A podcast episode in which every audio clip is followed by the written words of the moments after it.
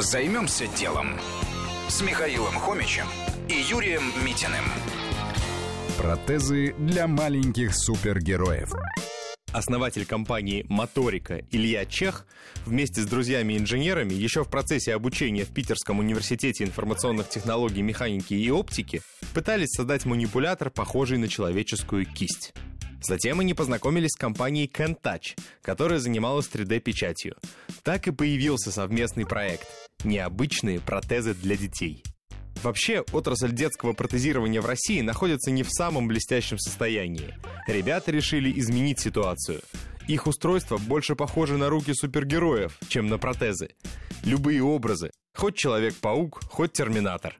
Ребенку это очень помогает психологически. На создание первой версии ушло чуть больше года. Получившийся протез сразу подарили нуждавшейся девочке и продолжили улучшать технологию. Например, в протез, хотя точнее его назвать гаджет, можно вживить даже пульт управления компьютером или квадрокоптером. Это делает детей с ограниченными возможностями супергероями с возможностями неограниченными. Что было дальше? Потихоньку о компании стали узнавать. Во многом благодаря агентству стратегических инициатив, поддержавшему проект. Сейчас у моторики около 100 заказов на различные типы протезов. Цены очень варьируются и могут доходить до 300 тысяч рублей. Тем не менее, даже это значительно дешевле зарубежных аналогов. Плюс государство субсидирует затраты на протезы. Компании заинтересовались инвесторы. Деньги вложили наноцентры из Санкт-Петербурга и Томска. Неожиданно начали приходить зарубежные клиенты, например, из Индии.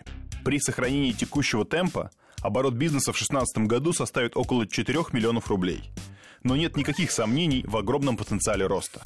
Социальный бизнес и высокие технологии – отличное сочетание. Займемся делом. На радио Вести ФМ.